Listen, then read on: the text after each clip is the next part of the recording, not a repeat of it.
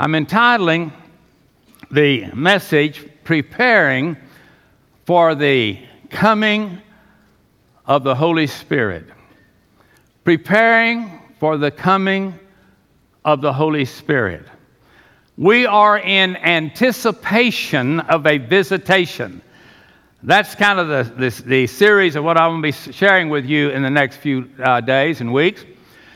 We are anticipating once again, and God has blessed us so much in the past, but we believe the best days are ahead. And we are anticipating a visitation from the Lord that's greater than anything we've ever experienced. And I can't even imagine what that must be like. But we have to understand what it means for God to show up. It's not a building program, it's not a, just a new way of doing something. What it is, it is a time when a major step is taken to fulfill the promise that God has for His church. And for us here at Sagemont, for this church specific, specifically. And I want you to read, uh, or listen to me as I read, John chapter 15. I want to read to you verses 4 through 7. Abide in me, and I in you. Now, this is Jesus speaking. As the branch cannot bear fruit of itself, except it abide in the vine, no more can you except you abide in me.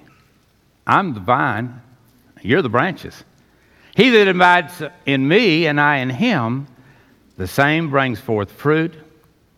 For without me, listen, you can do nothing. Could I repeat that? For without me, you can do nothing. You know, you can get in something like this and you say, As for me, I plan to do nothing. Well, we can, none of us can do anything without Him. But we can do all things through Christ, which strengthens us. Let me go on with the scripture. If a man not, abide not in me, then he's cast forth as a branch and is withered. And men gather them and they cast it into the fire, and they're burned. But listen, if you abide in me, and my words abide in you, you shall ask what you will, and it will be done, not unto the others, but unto you. Let me move to the 12th verse of the 15th chapter of John. This is my commandment that you love one another. As I have loved you, we're to love each other.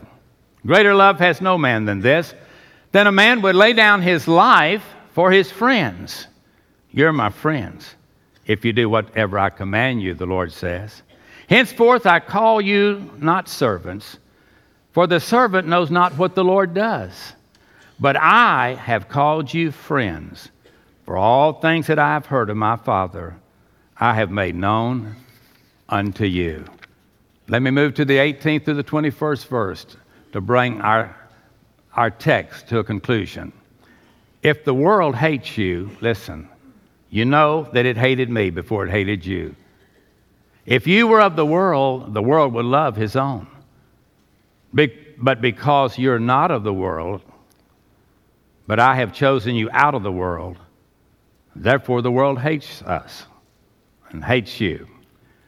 Remember the word that I said unto you the servant's not greater than his Lord. If they persecuted me, Jesus says they're going to persecute you. If they have kept my saying, they will keep yours also. But all these things will they do unto you for my name's sake. Now listen, because they know not him that sent me. Every one of us need to understand we're on a mission. We're on a mission. This is a heavenly mission appointed by God, ordained by the Father, the Son, and the Holy Spirit. His bride, the church, is the center of attention. At this time in all of our lives, if we're a part of the church, we're in the, in the midst of a time when God is going to visit his bride, the church. When he comes, he's going to come in a way like he's never come before. He is going to do things with your life and my life that we've never seen done before.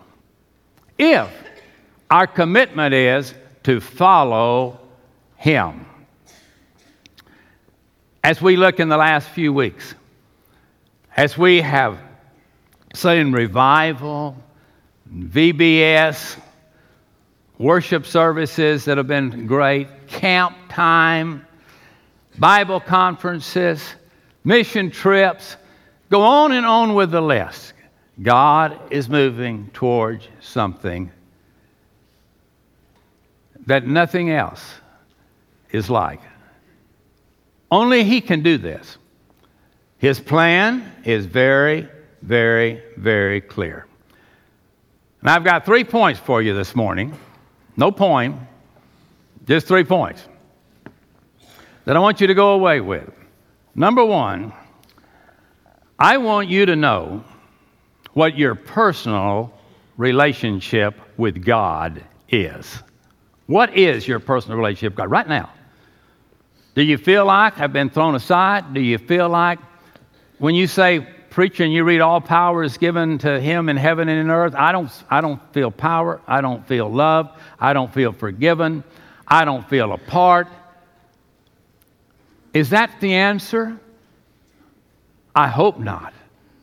But before we go any further, and you can go any further, before you fill out envelopes, sign names, turn in this, do this, those are important and we must do them. But the first thing we have to do is to know what is our personal relationship with Jesus Christ. Have you ever been born again? Oh, yeah, I've been a church member for 50 some years. I didn't ask that question. I said, Have you ever been born again? Has there ever come a time in your life when you realized you were like everybody you knew, they were sinners, and now you are one? I have always been one, and you have. Now, we've all sinned and come short of the glory of God. None are righteous, no, not one. I'm just quoting little phrases out of the scripture. But whosoever shall call upon the name of the Lord shall be saved. Did you do that? If you have done it, just say amen. amen. Did he save you? Amen. Has he thrown you away? No. Absolutely not. But, my dear friend, it's not your relationship with religion. A lot of people have relationships with religion quite often. We have a word for that, it's called backsliding. We walk into church and then we slide out after about six more weeks. And then we walk back in a few months later and then we slide back. But what is your relationship with God? Do you know that you know if Jesus Christ comes today, you're going to be absent from the body and present with the Lord. If somebody you know and love, and today we have several in our church family and are very close to our church family that are very critically ill at this very moment. Some we're just hearing about this morning since I've arrived at church. And what we must understand right now, none of us are going to be used by God and in vision unless we get right with God.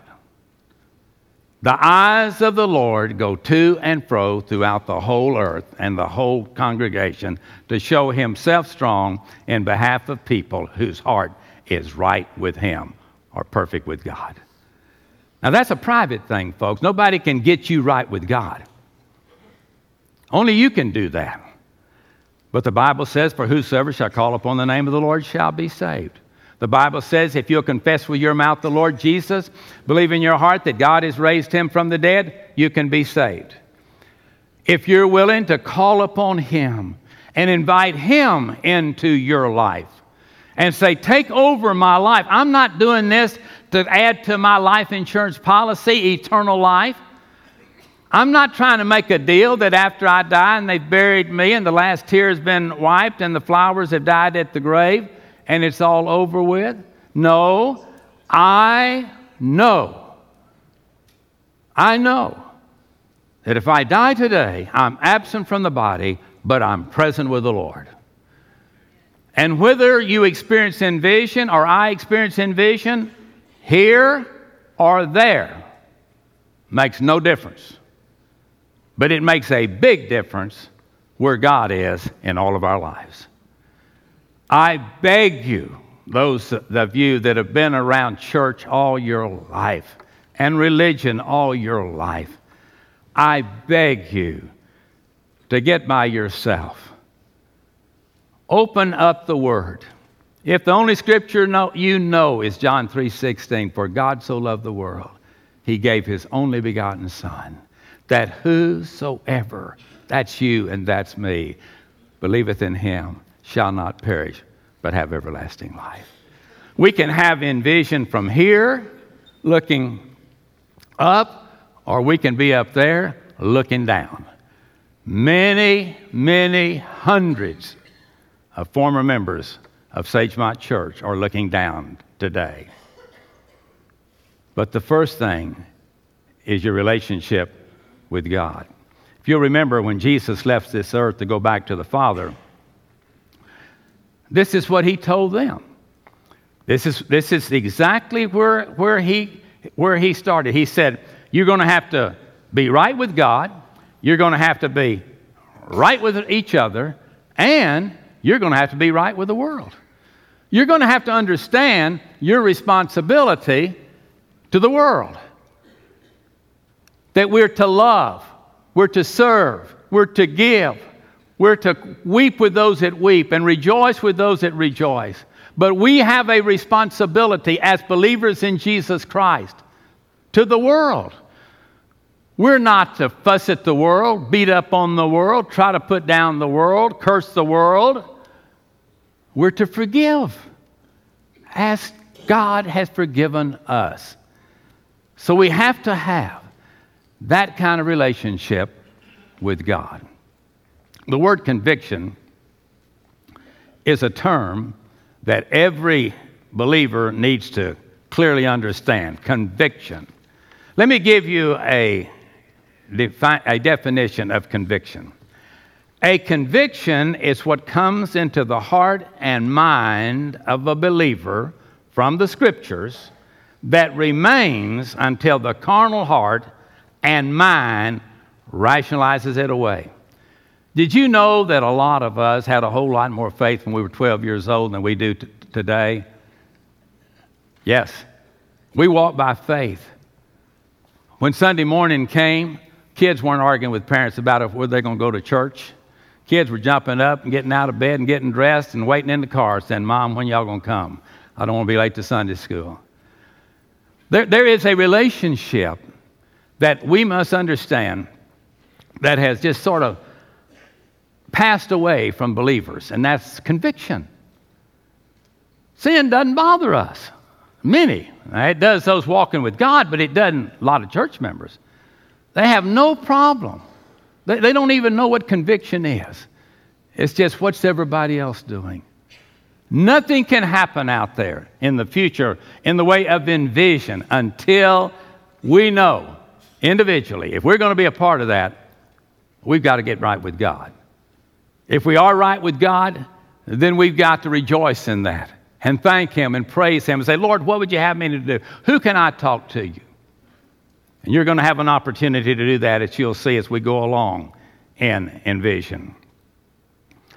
God gives it. I'm talking about conviction, and Satan takes it away. I, I don't know where, where you come from in this, but I know where I come from, having been born and raised in this town. Conviction was a lot more apparent when I was growing up than it is now. Things, people were in, under deep conviction back years ago that they just take for granted right now. No difference. No difference. Only there's a paper down there at some church that says they were baptized on a certain certain date, or I joined the church on a certain certain date. But as far as having a new life in Christ, no. I'm sure I'm talking right now to a bunch of you sitting right here and wish you was at the ball game. You hate to watch a rerun. You just you, you, you don't, you're just not there. Is saying, Christ is first in my life. Jesus is first in my life. My conviction is in Him. Now, everything that we have that is not of God. Everything we're carrying, all this baggage, we need to let it go. I like that old song, Let Go and Let God Have His Wonderful, Marvelous Way. We got to turn loose of some things some bitterness, some hatred. I'm just talking about the individual, I'm talking about me. I'm preaching to me. I spent a whole lot more time preparing this sermon than you will be listening. So I ought to have the greatest conviction of all, and I do. Because it is so important that we don't look at the big scope of things and not look at ourselves.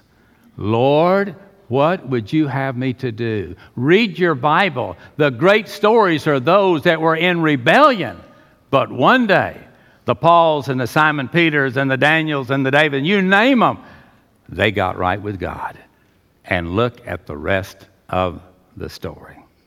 Satan knows that he cannot destroy a believer that is right with the Word of God. If you know the Word of God and you're living by the Word of God, nothing can destroy you because Christ in you is the hope. Where will I get any money? Every good and every perfect gift comes down from the Father. How will I even know I'm alive? Jesus is the way, the truth, and the life. It's all about Him. The burden that we carry should not be the burden that God says, I want to carry the burden. All I want you to do is follow me. I can remember days when my parents didn't trust me with a whole lot of money. If it got, if it got beyond a quarter, it was just stay close to your mother. You know, if you wanted $5, you stay close to your daddy.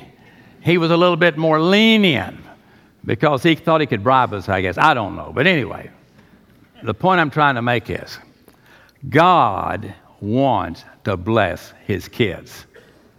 But his kids has got to be right with the Father and the Son and the Holy Spirit. Everything in us, I want to say it again, that's not of God needs to go right now. So, we have to be right with God. John 15, 3, he says, You are cleansed through the word which I have spoken to you. You know, prayer power comes when we abide in the Word of God. It's easier to pray with power when you know you're walking with God. When you're not walking with God, even a good sounding prayer to you and to God is not the same. But when we walk with God, good things happen. Look, look at that seventh verse of John 15. If you abide in me and my words abide in you, listen, you shall ask what you will, and it shall be done unto you. I mean, that ought to get a hoop and a holler from somebody. You're kidding me, God. You mean that you would really bless me if you'll do what I tell you to do, I will. If you go where I tell you to go, if you go when I say go, stay when I say stay, stand when I say stand, sit when I say sit, speak when I say speak, and shut up when I tell you to be still and be quiet and know that I'm God. I'll bless you.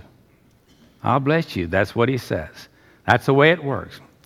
You see, when we're born, this way it works. When we are born again, the old life dies, okay? Now, Jesus died on the cross to pay for our new life, the rebirth.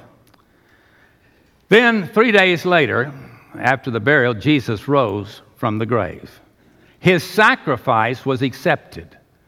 He had paid the price for our sin. And then 40 days later, he ascends up to the Father. But he says, Before I go, I am going to leave with you the Holy Spirit, and he will guide you to all truth. Now, what one of us here doesn't need to hear some truth today from God? God, what would you have me to do? What should I be doing this afternoon, tonight, next week? What should I give? Who should I speak to? What should I be involved in in church? Where should I serve? How should I pray? How do all of those things get answered? By simply walking with God. He didn't leave until He sent the Holy Spirit. Now that's where we are today. We don't see Jesus in the flesh. The heavens declare the glory of God. We celebrate, and it's a perfect day as we think about the space program, especially what it means to our air and hazmat. But all of that boils down to who are we in this life right now, and where do we fit in to the days to come? I know that in the space program they did not like to hear the word Houston, we got a problem. That was a bad word. But you know what? There are days that I look up into heaven. And the way that day is going, I have to say, Lord, today I got a problem. And the Lord doesn't say, John, you got to be kidding me. Well, I'm surprised at that. You're the preacher. I mean, you hear all that crazy things. As young as you are, as good looking as you are, as rich as you are, I'm talking about y'all now, not me, all right? what is this all about? But the truth of the matter is, we are in a battle every day of our life. Every day, Satan is trying to quit following God. Has he blessed you? You got any money? You hear that church, they're talking about giving money. How much you got? I don't have nothing. That's how much he loves you. No, that's how much he knows you. And there's some, it doesn't matter how much we get, it's going, we're going to be broke.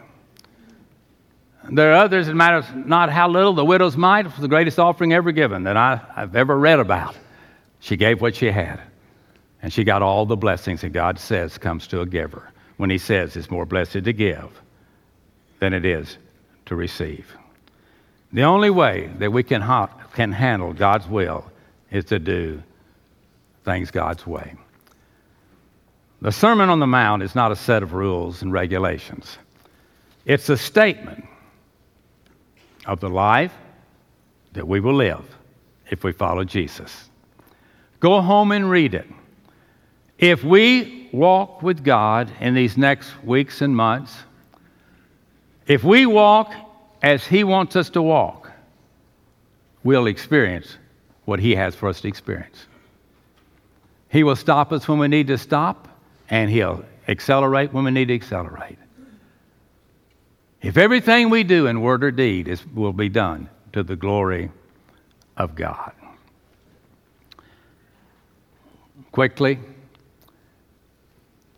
the second thing, if we're going to be prepared for his visit. I've told you we've got to be right with God. And number two, we've got to be right with each other. If there's anybody you need to forgive, if there's anything in your, in your mind today and you feel hurt, you feel broken, you feel angry, nobody ever treated any of us worse than they treated Jesus. But he learned how to take your burden to the Lord and do what? Leave it there. None of us will ever have the joy unspeakable and full of glory until we let go and let God take care of things.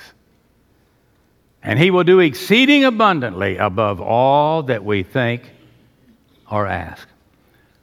In that 15th chapter of John, verse 12, the scripture says, This is my commandment, that you love one another as I have loved you.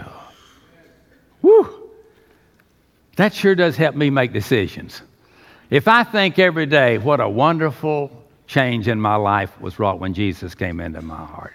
If I think every day with Jesus is sweeter than the day before, if I think every day of my life, God has blessed me so much.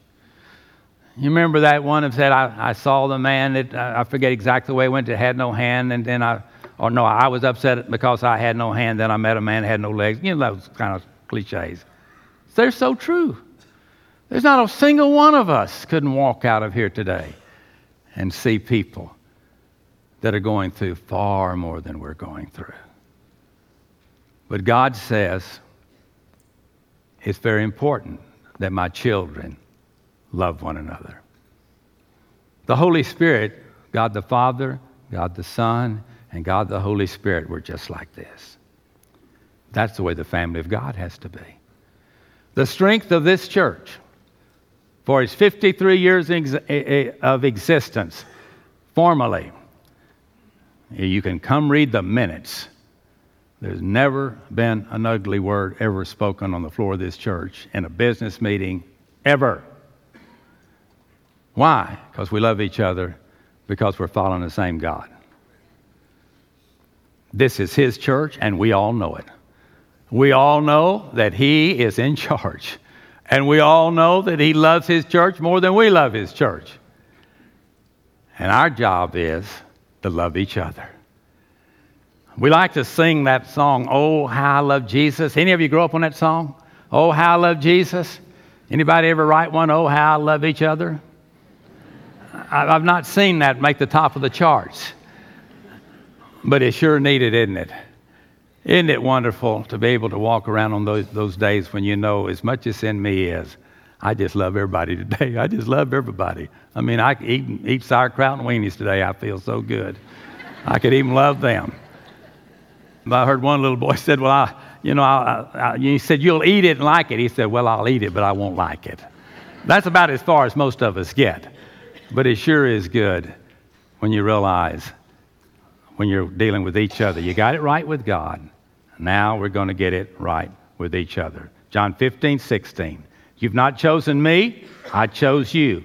I ordained you that you should go and bring forth fruit, that your fruit should remain, and that whatsoever you shall ask of my Father in his name, I will give it to you.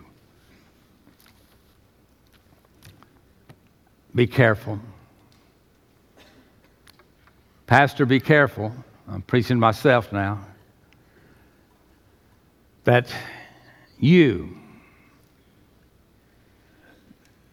be as obedient to Jesus as you possibly can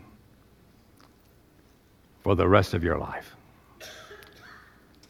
The moment we try to change things if we think they needed changing, and we go that route, we're in trouble.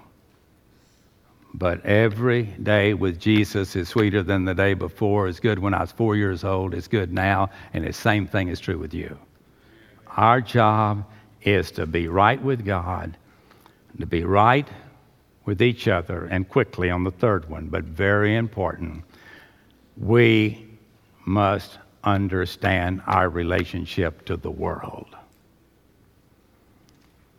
We're not to be spiritual criticizers, gripers. We get in the same conversations politically, monetarily, institutionally, always wanting to fight. Everyone always wanting to fuss, just like everybody else does, it would appear. Listen to John 15, 18. Now, listen, if the world hates you, you know that it hated me before it hated you.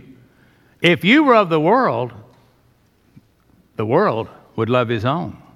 But because you're not of the world, but I have chosen you out of the world, therefore the world hates you. Does that hurt your feelings? You go out to eat today, you look around the restaurant, and half the people in there hate you. You got the last one in the cafeteria line, you know, that kind of thing. But here's what he says Remember the word I said unto you? The servant's not greater than his Lord. If they persecuted me, Jesus said, they're going to persecute you also. If they've kept my saying, they'll keep, keep yours also. But all these things will they do unto you for my Father's name's sake, because they don't know him that sent us. You know the reason people don't know, they don't like us? They don't know Him. If they knew Him, they would understand us better, that we're no better than them. Right, we have no less temptations, but we have greater power if Christ in us remains the hope of glory. So the world rejected Jesus. Now, it is. It's rejecting Jesus. Churches are going down in attendance. Spiritual things are being laughed at and thrown aside. But you know what? That's exactly what this book says is going to happen. Exactly. It's all there. Does it upset you that people don't even like you, much less love you? Well, Jesus said, join the crowd. They were the same way towards me. The world hates Jesus, but Jesus loved them enough to die on the cross for their sin. Dear God, help us to be like that. Help me to be like that. Help me to see others as Jesus sees others, loves them. Heart is broken because he knows their sins have been paid. I did it on the cross. And they're still going to die on their sin, trying to be religious or trying to be happy. So as we prepare for a visitation of God's Spirit, remember this. We've got to make our relationship with God number one. Enjoy our relationships with each other and understand our relationship to the world. Could I tell you what that is? Conform not to this world, but be ye transformed by the renewing of your spirit. The money you throw away in this world will never bring you happiness, but every penny you give to the Lord, God will bless. That's just who He is. He cares for His kids. He set the example, and we are to walk in obedience. Never, never, never should the church conform to this world. For those of you that are our guests today, and I close with just one thought this church is debt free. You have not seen an offering plate come by you today, and you will not see one for you to put money in.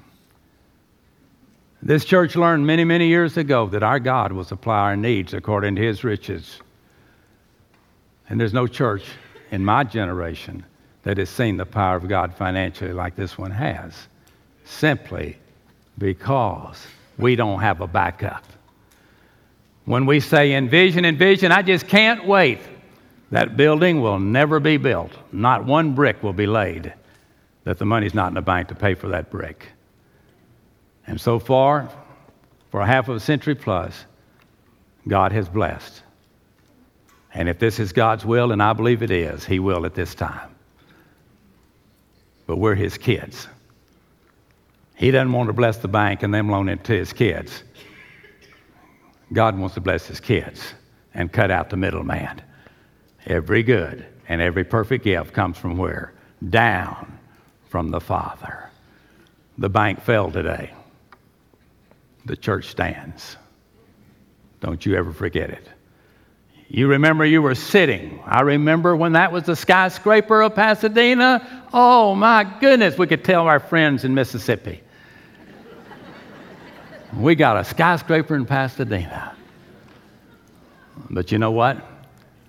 It fell today, but the churches in Pasadena are still there, having church today. That's the way God is.